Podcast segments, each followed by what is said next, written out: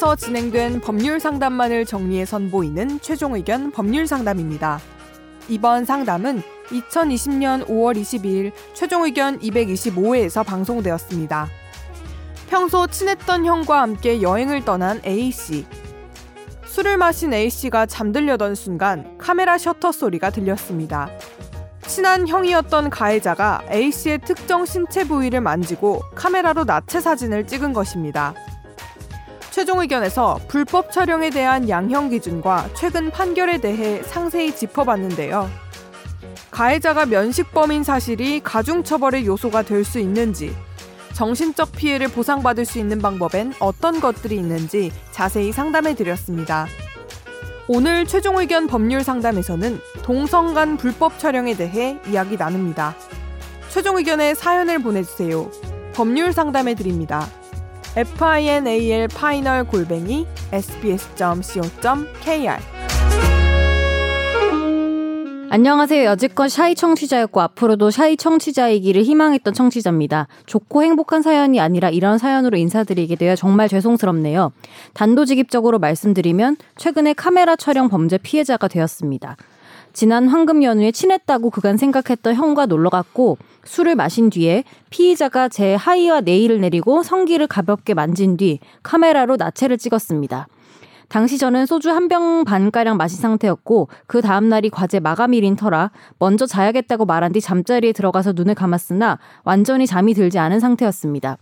셔터 소리가 들린 것과 동시에 제가 일어나서 피의자의 핸드폰을 확보했고 곧바로 경찰에 연락해서 현행범으로 체포. 현재는 피해자, 피의자 모두 진술을 마치고 피의자의 핸드폰을 압수해서 증거 사진 두 장을 확보한 상태입니다. 변호사를 선임해야 할지 아직 판단이 서지 않기도 하고 비용도 부담돼서 주변에 계신 정현석 변호사님과 김선욱 변호사님께 궁금한 점이 몇 가지 있어서 여쭙겠습니다. 적용된 죄목은 하나씩 대답을 할까요? 네. 적용된 죄목은 성폭력 범죄 처벌 등에 관한 특례법 제14조 카메라 등을 이용한 촬영입니다. 해당 범죄 판결을 보니 초범은 벌금 300만 원, 정도가 심하면 징역 6개월의 집행유예 2년인 것 같던데 왕왕 기소유예도 나왔던 것으로 기억합니다. 상세한 양형 기준과 최근의 판결이 궁금하고 합의를 하지 않는다면 기소유예가 나올 가능성이 없는 건지 궁금합니다. 되게 이 정도 기준 나오죠. 예, 말씀하신 것처럼. 이거 기소유예 나오기 어려울 것 같은데요. 근데 기소유예는 안 나와요, 이거는. 이건 성기를 어우, 직접 재질이 너무 나빠. 만졌고 네. 되게 또 변태성이 있다 그래요. 실제 그 양형 요소에 있는 건데 가학적 변태적 치매 같은 경우엔 가중 요소라서 음, 이렇게 뭐 카메라로 찍고 이렇게 하면은 뭐 여성에 대해서도 뭐 당연하겠지만 네. 남성에 대해서도 이렇게 했을 경우는 기소유예는 불가능합니다. 이건 무조건 촬영- 처벌받아요. 합의를 해도 촬영하고 기소유예가 추행까지 안 돼. 됐으니까. 합의를 좀- 해도 네. 기소유예가 안 돼요? 합의하면은 기소에 나올 수 있을 또것 있겠죠. 같은데. 뭐 왜냐하면 정도가 네. 뭐 아주 오랜 시간 그런 건 음, 아니니까 네. 합의하고 피해자가 뭐 상관없다고 어, 하면은 이래저 음, 근데. 그런 상황은 아니잖아요. 음. 네네. 두 번째. 네. 그리고 진술 조서 당시 경찰이 제게 피의자에게 예전에도 동성애적인 뉘앙스를 풍긴 적이 있는지 물론 없었고 있었더라도 제가 취해서 기억하지 못합니다. 이걸 물어봤는데 마냥 있다고 하면 감형 요소가 되나요? 그리고 피의자 조사 중에 피의자가 저를 좋아해서 사진을 찍었다고 했는데 이 동기가 감형 요소로 작용할 수 있을까요? 안 됨.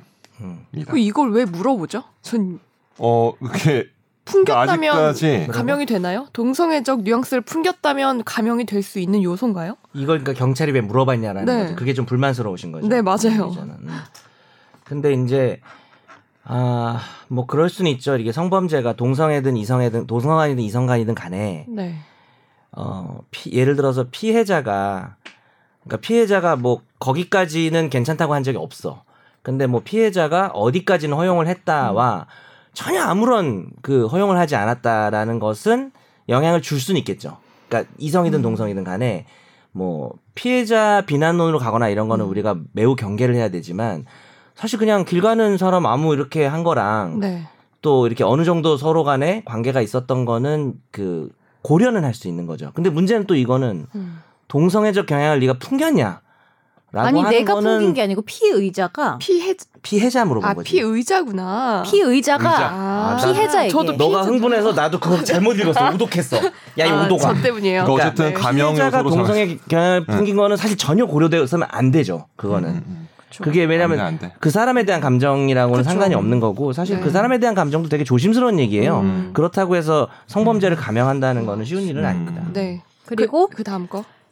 피의자와 저는 약 4년간 알아왔던 사이입니다. 이렇게 깊은 관계를 맺었다는 게 양형에 영향을 줄 수 있을까요? 오히려 저는 양형의 가중 요소로 작용, 작용할 것 같은데. 음. 네, 올해 왜냐하면 그 신뢰 관계를 파괴한 거잖아요. 근데 네. 제가 판사라면 오히려 더 가중할 거. 보기에 따라 좀 음. 다른 것 같아요. 저는 그럴 것. 같아요. 네. 그리고 피의자의 핸드폰을 확보할 당시에 30분 정도의 시간이 걸렸는데 제가 너무 경황이 없는 터라 기억이 완벽하진 않습니다.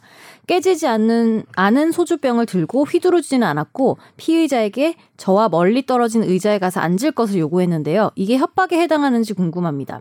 혹은 제가 기억이 없지만 몸싸움 도중에 만약에 병으로 피의자의 머리를 쳤을 경우 이게 정당 방위에 해당할지 폭행죄에 해당할지도 궁금합니다. 참고로 피의자와 저는 키 차이가 약 10cm 정도로 차이가 나며 체격 차이도 꽤 있는 편입니다.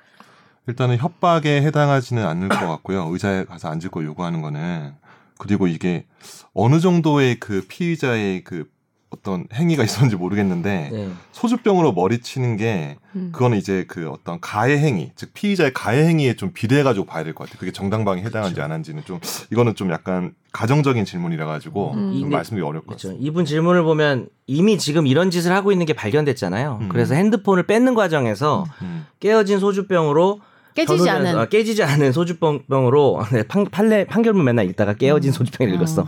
깨지지 않은 소주병으로 저쪽 가서 앉아라. 이 정도는 당연히 요구할 수 있는 행위고요. 음. 지금 이거는 더 피해가 발생할 수도 있는 거잖아요. 강제 추행범, 성추행범이잖아요. 그래서 전혀 처벌되지 않고요. 뭐, 이 사람이 있잖아요. 몸싸움 도중에 만약에 소주병을 머리 쳤다. 이것도 선욱이 말처럼 여러 가지 정황을 봐야 되지만 성범죄 사건이거든요. 그래서 이게 성추행 정도에서 어, 주변에 있는 물건으로 머리를 내리쳤다. 그게 뭐 사람이 죽을 정도만 아니라면은 이건 뭐 100% 정당방위가 될 거야. 이 정도면. 예. 그리고 피의자가 찍은 사진에 제 얼굴이 들어갔는지 여부, 사진의 나체가 제 자신임을 특정할 수 있는지 여부에 따라서 양형이 달라지는지 궁금합니다. 일단은 성 그 카메라 이용 촬영죄 자체는 큰 차이는 없을 것 같은데 이게 유포가 됐을 때는 그 사람이 누군지가 드러난다면 훨씬 더 음. 어, 커지겠죠 양형 요소가. 카메라 찍은 어떤 각도나 어떤 그 각도나 이런 거에서 되게 의도성이 많이 드러나거든요. 이게 왜냐면 그 구도를 어떻게 잡았는지 음, 음. 그런 것들을 많이 보겠죠. 악의적인 요소가 있는지 성추행. 근데 뭐 이 사건이야 바지를 내리고 찍은 거니까 너무 의- 의도적이죠. 의도가 명확해서 사실 각도나 그렇죠. 이런 건 안 중요하고 네. 보통 그거는 길 가는데 그쵸. 찍었을 때는 음. 뭐 성적 의- 뭐 그런 걸로 따지긴 음. 하죠. 예. 현재 정신적으로 타격이 있는 터라 상담센터에 다니고 있는데요. 이 비용을 추후 피의자에게 민사소송을 통해서 피해 보상금 형식으로 받을 수 있는지 궁금합니다. 당연히 청구할 수 있고요. 근데 이제 합리적 범위 내겠죠. 본인이 뭐 너무 많이 지출했다고 본다면. 근데 참고로 이게 그 따로 민사소송을 해도 되는데요. 그 소송 그 형사 소송 있잖아요. 형사 소송은 돈 달라는 게 아닌데 형사 소송 중에 그 피해금을 같이 결정해 달라고 청구하는 제도가 있긴 해요. 그래서 그럴 경우는 민사 소송을 따로 하지 않아도 되는 장점은 있죠. 뭐 요건 같은 거는 뭐 따로 있지만 형사 배상 명령. 형사 배상 명령을 음. 형사 법원 판사한테 신청하는 거죠. 음. 어, 저 자식 저거 몇 몇 년 뭐 실형 이런 거 나올 때 어, 형사 배상하라는 명령을 내려달라. 그럴 때 이제 민사소송 따로 안 해도 되는 음. 편안함이 있습니다. 조사를 받으며 경찰관님께 여쭤봤는데 만약 피의자가 제 집 앞에서 저를 만나려고 기다리거나 연락하려고 시도하더라도 남녀 관계가 아니기 때문에 접근 금지 신청 같은 절차가 힘들 수도 있다고 했습니다. 참고로 피의자는 제 집과 학교를 알고 있는데요. 그렇다면 동성 간에는 어떤 조치가 취해질 수 있는지, 뭘 취해야 하는지 궁금합니다. 저는 이게 민사상 접근 금지 가처분 신청하면 받아들여질 가능성이 좀 높을 것 같은데. 왜냐면 뭐 동성이든 이성이 상관없이 네 맞아요. 음. 성적 수치심과 이제 존엄을 어떤 상처를 주는 행동을 한 거잖아요. 그죠? 엄- 얼마나 음. 그렇죠. 괴로우시겠어요. 동성이어도 만날 때마다 때리는 음. 사람이 있다. 그러면 뭐 그러니까. 가능한 거죠. 이거는 음. 민사상 가처분 신청할 수 있을 것 같습니다.